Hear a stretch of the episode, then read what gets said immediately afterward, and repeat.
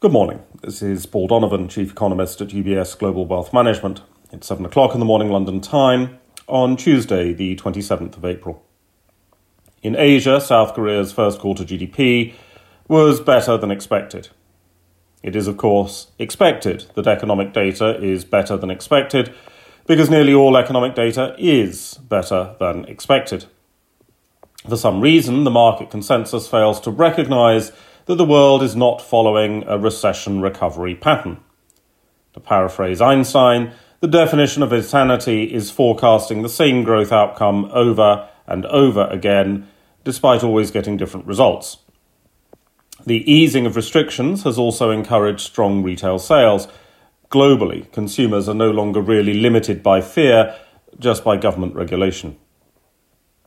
Consumption data of a sort is also due from the UK and the US.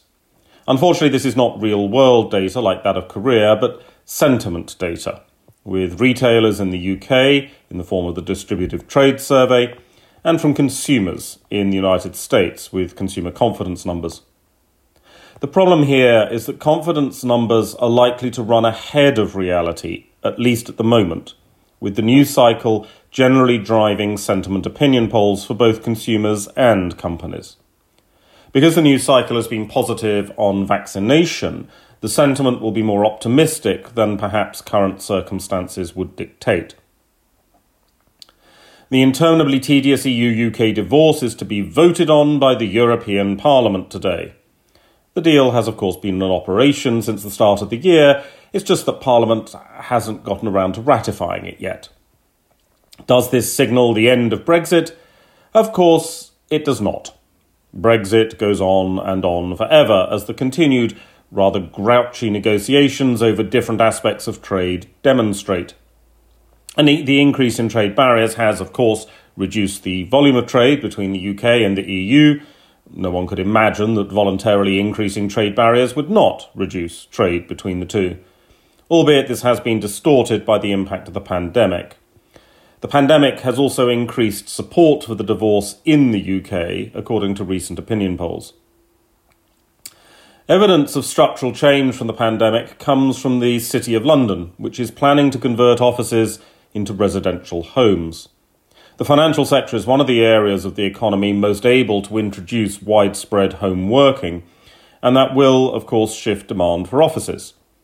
It will also likely change demand for residential real estate if people are spending more time at home, they're probably going to want more space.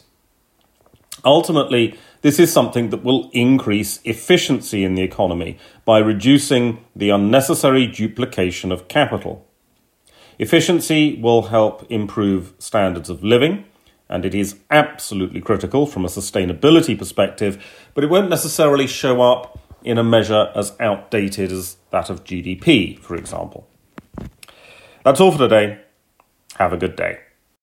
UBS Chief Investment Office's investment views are prepared and published by the global wealth management business of UBS AG or its affiliate, UBS. This material has no regard to the specific investment objectives, financial situation, or particular needs of any specific recipient and is published for informational purposes only. As a firm providing wealth management services to clients globally, UBS AG and its subsidiaries offer both investment advisory services and brokerage services. Investment advisory services and brokerage services are separate and distinct, differ in material ways, and are governed by different laws and separate arrangements. In the USA, UBS Financial Services Inc. is a subsidiary of UBS AG and a member of FINRA SIPC. For information, please visit our website at ubs.com forward slash working with us. For a full legal disclaimer applicable to the independent investment investment views produced by UBS, please visit our website at ubs.com forward slash CIO dash disclaimer.